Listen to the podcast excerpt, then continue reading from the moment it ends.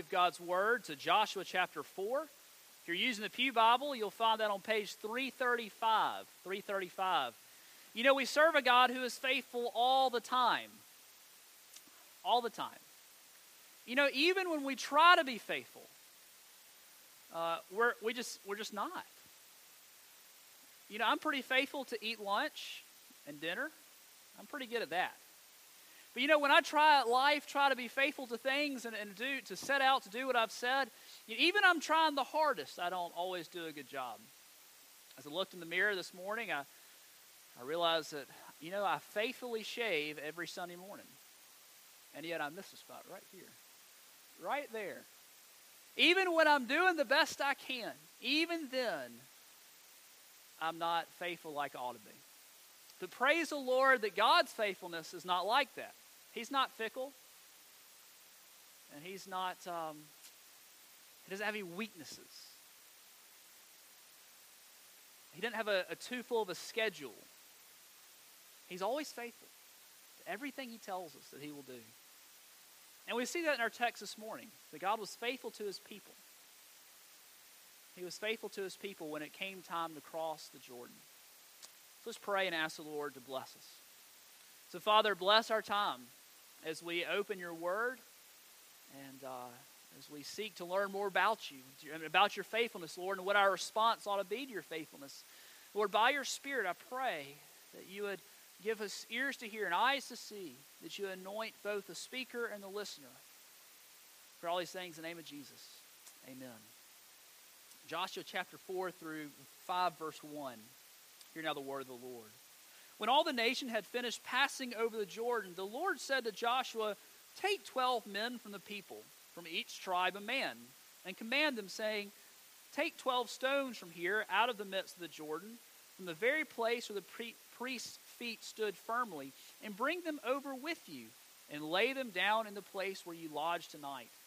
Then Joshua called the twelve men from the people of Israel, whom he had appointed, a man from each tribe. And Joshua said to them, Pass on before the ark of the Lord your God into the midst of the Jordan, and take up each of you a stone upon his shoulder, according to the number of the tribes of the people of Israel. This may be a sign among you. When your children ask you in time to come, What do these stones mean to you? Then you shall tell them that the waters of the Jordan were cut off before the ark of the covenant of the Lord. When it passed over the Jordan, the waters of the Jordan uh, were cut off so these stones shall be to the people of Israel a memorial forever. The people of Israel did just as Joshua commanded and took up twelve stones out of the midst of the Jordan, according to the number of the tribes of the people of Jordan, just as the Lord told Joshua. And they carried them over with them to the place where they lodged and laid them down there. And Joshua set up twelve stones in the midst of the Jordan, in the place where the feet of the priest bearing the ark of the covenant had stood. And they are there to this day. So the priest bearing the ark stood in the midst of the Jordan until everything was finished the Lord commanded Joshua to tell the people according to all that Moses had commanded Joshua. The people passed over in haste. And when all the people had finished passing over, the ark of the Lord and the priest passed before the people. The sons of Reuben and the sons of Gad and the half tribe of Manasseh passed over armed before the people of Israel, as Moses had told them. About 40,000 ready for war passed over before the Lord for battle to the plains of Jericho. On that day, the Lord exalted Joshua in the sight of all Israel, and they stood in awe of him, just as they had stood in awe of Moses all the days of his life. And the Lord said to Joshua, Command the priests bearing the ark of the testimony to come out of the Jordan. So Joshua commanded the priests, Come up out of the Jordan. And when the priests bearing the ark of the covenant of the Lord came up from the midst of the Jordan, and the soles of the priests' feet were lifted on dry ground, the waters of the Jordan returned to their place and overflowed all its banks as before. The people came up out of the Jordan on the tenth day of the first month, and they encamped at Gilgal on the east border of Jericho. And those twelve stones which they took out of the Jordan, Joshua set up at Gilgal. And he said to the people of Israel, When your children ask their fathers in times to come, What do those stones mean? Then you shall let your children know. Israel passed over this Jordan on dry ground for the Lord your God dried up the waters of the Jordan for you until you passed over, as the Lord your God did to the Red Sea, which he dried up for us until we passed over. So that all the peoples of the earth may know that the hand of the Lord is mighty, that you may fear the Lord your God forever. As soon as all the kings of the Amorites who were beyond the Jordan to the west, and all the kings of the Canaanites who were by the sea, heard that the Lord had dried up the waters of the Jordan for the people of Israel until they had crossed over, their hearts melted, and there was no longer any spirit in them because of the people of Israel. The grass withers, the flowers fade, but the word of our God shall indeed stand forever. You know, one of the blessings of being a Christian for more than just a few years is that you can look back and see evidences of God's faithfulness in your life. If you've been a Christian for decades, then, Lord willing, you'll be able to look back and think about it, all the ways that God has shown up in those hard times, in those milestones, in those great times of temptation and suffering that though they were hard and perhaps full of conflict, the Lord was there and He was faithful to get us through each and every one of those situations. The Lord our God is faithful. And we find that, as we've said several times in our service today, from uh, 2 Timothy 2.13, if we are faithless, he remains faithful, for he cannot deny himself. But you know, if you're like me, I would be willing to suggest that, that you probably doubt God's faithfulness from time to time. There are a lot of reasons we forget, and there's a lot of reasons that, that we doubt God's faithfulness. Perhaps it's apathy and indifference. We don't notice, we don't see when God is faithful to us. But I think perhaps more frequently it's that spiritual amnesia that we experience God's faithfulness, perhaps we even give Him praise, but then we go along and we forget how He's been with us. And then we meet another trial, another situation, another Jordan to cross. And we wonder, is God faithful today? Is God faithful today? Perhaps one of the best ways to nourish our faith to grow our faith, grow our belief more strongly in what and how God is faithful in our lives is, is by reflecting on.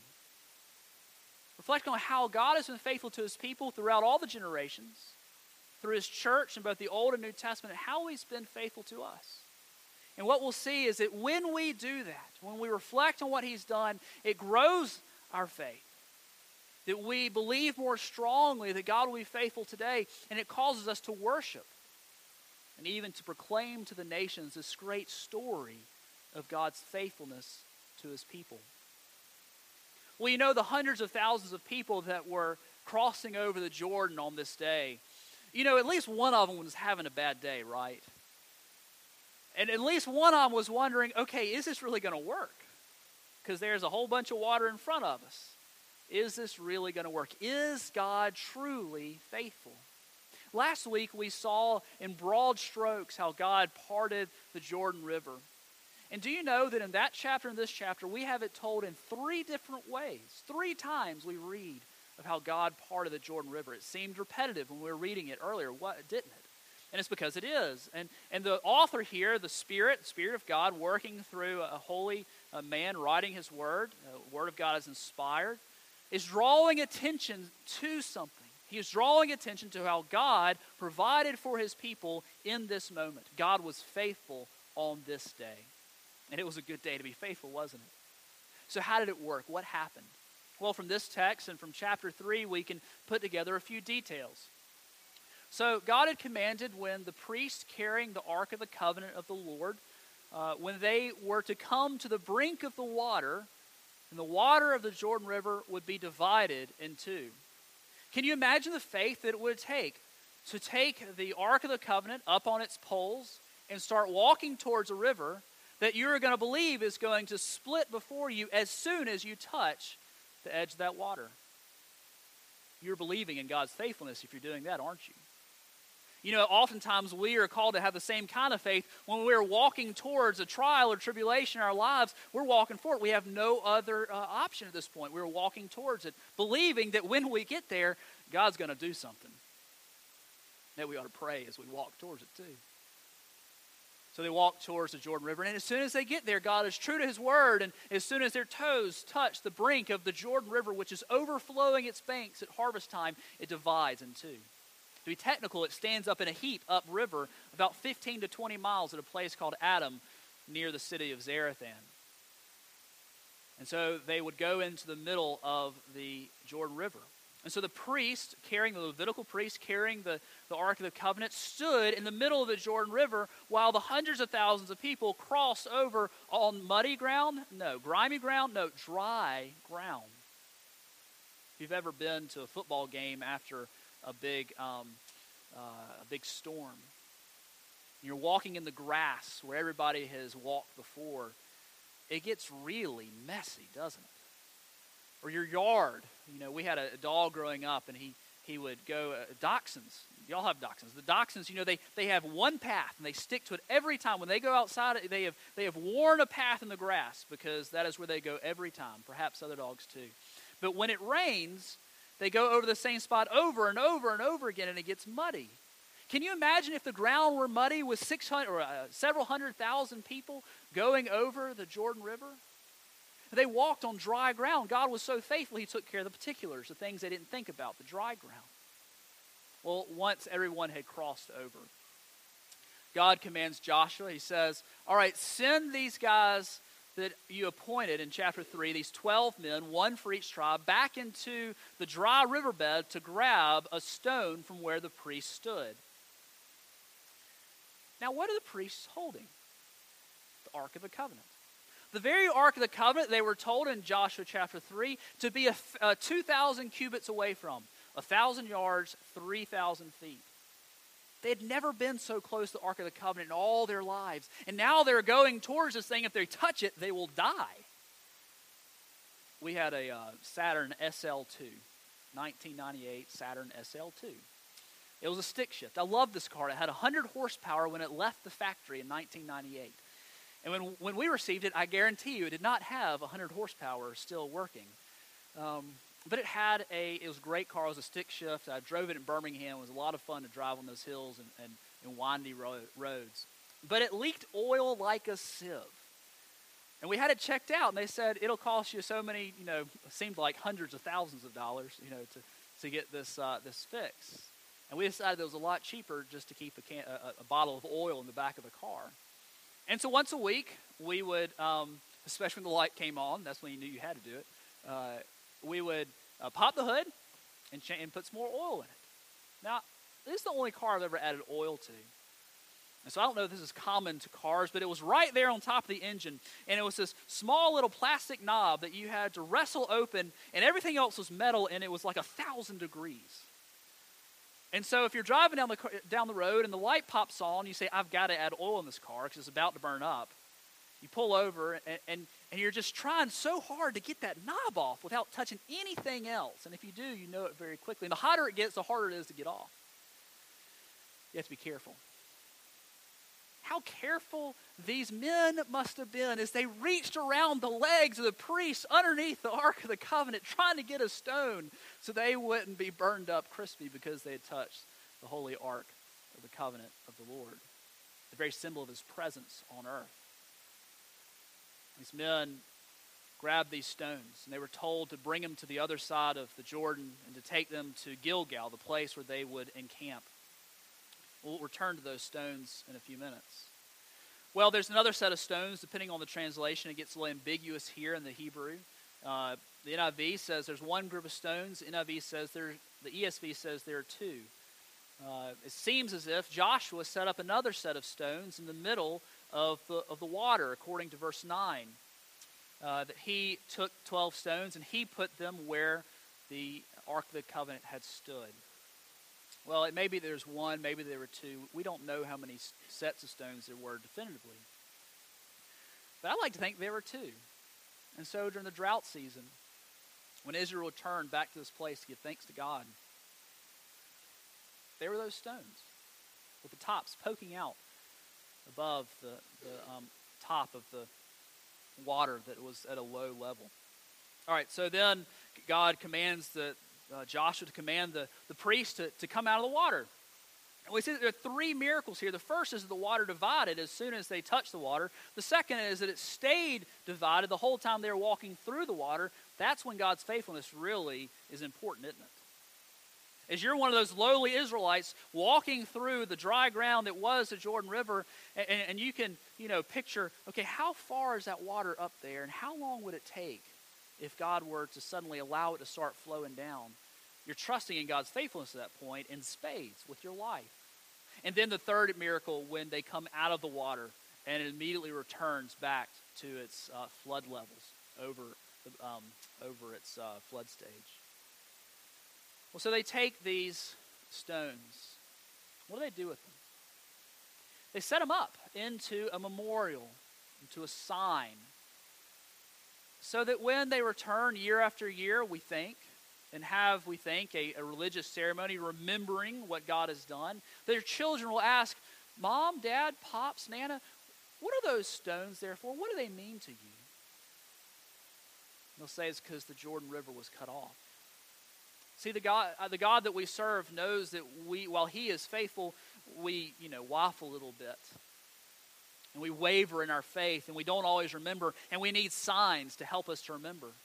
And He's given us signs all throughout Scripture, hasn't He? He's given us signs all throughout our lives as we think about, you know, what was the sign of the covenant with Abraham? It was circumcision. We'll look at that next week. What was the sign that God brought his people out of uh, Egypt? It was the Passover. What was the sign that God would never uh, uh, destroy the world through a flood again? It was the rainbow, which still continues to this day. What was the sign of the Mosaic covenant? It was the Sabbath, so one day in seven. People would remember of their commitment to the Lord and his commitment to them. He has given us signs in the Word that when we come to Him in the Word, we are reminded of His faithfulness. We are reminded in the waters of baptism of His purifying grace. We are reminded in the Lord's Supper as we eat and taste and see that the Lord is good and feast upon Him in faith in our hearts by thanksgiving of, of God's faithfulness to us and to the covenant that He had sworn all the way back to Abraham that He would send someone. That when Abraham's seed was faithless to the covenant, he would remain faithful. See, we need signs, don't we? We are weak and we need signs that God is faithful. And perhaps the greatest sign is found at Calvary, where we see Christ's faithfulness to the bitter end displayed for our salvation. But this faithfulness is something that is good news for us, but is bad news for others. In fact, if you look at this text, you see that the reason why they're to give this sign is found in verse um, 23 and 24. For the Lord your God dried up the waters of the Jordan for you until you passed over, as the Lord your God did to the Red Sea, which he dried up for us until we passed over. And there's twofold reasons. Check this out. One, so that all the peoples of the earth may know that the hand of the Lord is mighty. And two, that you may fear the Lord your God forever.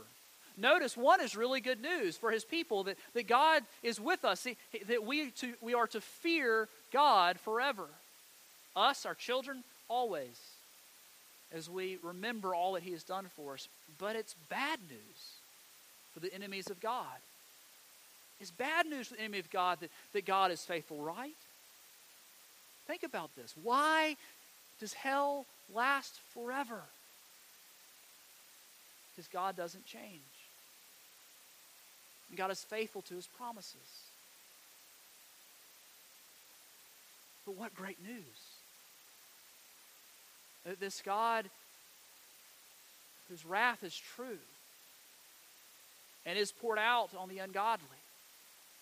That he has sent his Son to die for his people, the ungodly. That we might fear and worship him forever as those who have been redeemed. See, God is faithful to us just as he was faithful to his people. Think about it. God is faithful to us every step of the way. He's faithful in his promises of his presence and provision and protection and guidance and wisdom and blessing, comfort, grace, mercy, love, and salvation. Because of his faithfulness, we persevere to the end, and our salvation isn't up to us. It is sure and cannot be lost. Our homes in heaven are not temporary, and our union with Christ is permanent because he is faithful. The seasons, they come and go. The crops are sown and harvested. The sun rises in the morning and sets in the evening because he is faithful. We can endure trials and know that God provides a way through temptation and that his wrath won't suddenly be turned upon us because of his faithfulness. Because of his faithfulness, even when Christians run, we know that God will get them in the end. And that if tomorrow doesn't come, it's because Christ has returned. Because he is faithful, we know that while our days often grow dim and our, bed, our, our burdens are heavy, that our affliction is preparing for us an eternal weight of glory beyond all comparison. Because God is faithful, we know that He will remain true to His promise to bring His Son back, to, to call His people to Himself, and to make all things new. That we will be with Him in a place where sickness, sorrow, pain, and death are felt and feared no more, because God is faithful. But if you're like me, I forget. If you're like me, you forget. See, God is always faithful. But our response isn't always uh, what it ought to be. What ought to be our response to God's faithfulness? The response to God's faithfulness uh, to his enemies here is in chapter 5, verse 1, that their hearts melted when they saw what the Lord had done. They took God's presence and provision for his people seriously. But his people are called, their response is to fear him forever. Fear is not a, a terror fear. When Scripture uses fear, it's speaking of reverential awe. It's talking about worship. It's, it's talking about loving and following God all the days of our lives. But so often we look at our, when God is faithful in our lives, we ought to be fearful and worship and proclaim his, good news to others. We'll talk about it in a second. But, but most often, it is the first of these two on your handout. We're either oblivious or we have spiritual amnesia. How many times have we prayed for God's provision? How many times do we pray for God's help through something and then we sail through it and we completely forget that we sought His help? And, and we, and we credit the, our success to things of our own ability.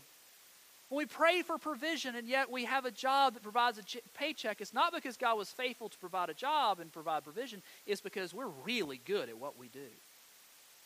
Or if we've prayed hard for healing and the Lord brings healing, how often is it only because we have ferreted out the best doctor in the land and not because God is the great physician? How many times have we prayed for help through temptation to, to be able to withstand it, and we think, oh man, I did that. I pulled myself up by the bootstraps. Oftentimes we're oblivious to the blessings of God and to his faithfulness in our lives. But I think probably more common for believers is the second one that we have spiritual amnesia. That, that we remember in the moment to give God thanks, but then tomorrow we forget. And we forget that He was faithful to us, and all of a sudden we face another trial, another problem, and we wonder, is God faithful today? Is God faithful today? It was because the people of God remembered God's faithfulness in the past previous chapters of the Word of God. Six out of seven days, what did they eat? Manna. Showed up on their doorstep. What had God done? He had provided a way through the Red Sea. He had defeated the kings of Sihon and Og. God had been faithful every step of the way. And they remembered that. And because that, because they remembered they had faith in Christ, they had faith in their God, the Lord their God, that He would be faithful today. And this is how, how we can grow our belief in God's faithfulness, is remembering what He's done for us in the past, of taking note, of writing it down, of calling to mind the things that God has done for us each and every day to provide for us, to be with us, to help us. As many times as we've prayed, as many times as He's answered, God has been faithful to us. You know, Israel did both of these things. They were oblivious to the first. We find in, in Amos, uh, where we read of, of um, God's people had been very prosperous, and yet they did not give God the glory. This is, this is um, the response of God through Amos in 6 8.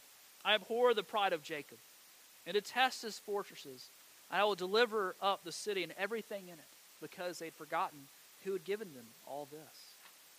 And, we, and they did the second. They had spiritual amnesia. In fact, according to Judges chapter 2, that this generation, let's say Joshua would die out, And when the elders who would help him, who were younger, when they would die out, the next generation was completely unfaithful to God because that generation had not taught their children what the Lord had done. We find in Judges chapter 2 they forsook the Lord and the God of their ancestors who had brought them out of Egypt. They followed and worshiped various gods of the people around them, and they aroused the Lord's anger. Elsewhere, we read that there was no king in the land, and everyone did what was uh, good according in their own eyes. But our response to God's faithfulness, when He divides the, the Jordan for us, when He gives us the strength to get through things, when He helps us through temptation, when He provides for us with a paycheck, how are we to respond? It is through worship and proclamation. Worship. You know, one of the best things we can do when we're having a hard time is come to the Lord and worship Him because it casts it gets our eyes away from this world and upon our Savior. Turn your eyes upon Jesus. Look full into his wonderful face, and the, the things of earth will go strangely dim in the light of his glory and grace. And as we do that, we are reminded of his faithfulness. And we come and return and tell others and tell God's people about what God has done for us and his faithfulness in our lives because he is faithful. But the second is we proclaim it. Because, my friends, in a life that is fickle, in a, in a world that will fail us every time, our neighbors and our friends, they need to know this faithful God who has sent their, his Son to die for his people that we might have life. We serve a faithful God. And he is faithful and just according to first, Second Timothy 1, or one of those pastorals, to forgive us of all of our sin and to cleanse us of all unrighteousness. He is faithful. Faithful. So we have a story to tell to the nations of a, of a God who is faithful and is bringing light into this dark world. That if we turn from our sin and turn to Him in faith and repentance, if we ask Him into our heart and tell Him, God, I am sorry for all I've done, I deserve hell, but I receive your grace and I receive the gift of salvation. The Spirit moves in our hearts. We call upon His name. He will not put us to shame, and He will faithfully hold us to the end. Let us worship and proclaim. Let's pray. Father, we thank you for your faithfulness, even when we are faithless. And we thank you that you are faithful and just to forgive us of all our sins and to cleanse us of all unrighteousness. O oh Lord, call to mind those things. That you have been so faithful in our lives, that our, our, our, our faith might be nourished. We might be grown in your grace, that we might worship you and fear you all the days of our lives. And we wouldn't hold it in, but we would tell the nations this great story, this great hope, this great salvation of this great Savior, our Lord and Savior Jesus Christ, in whose name we ask it. Amen.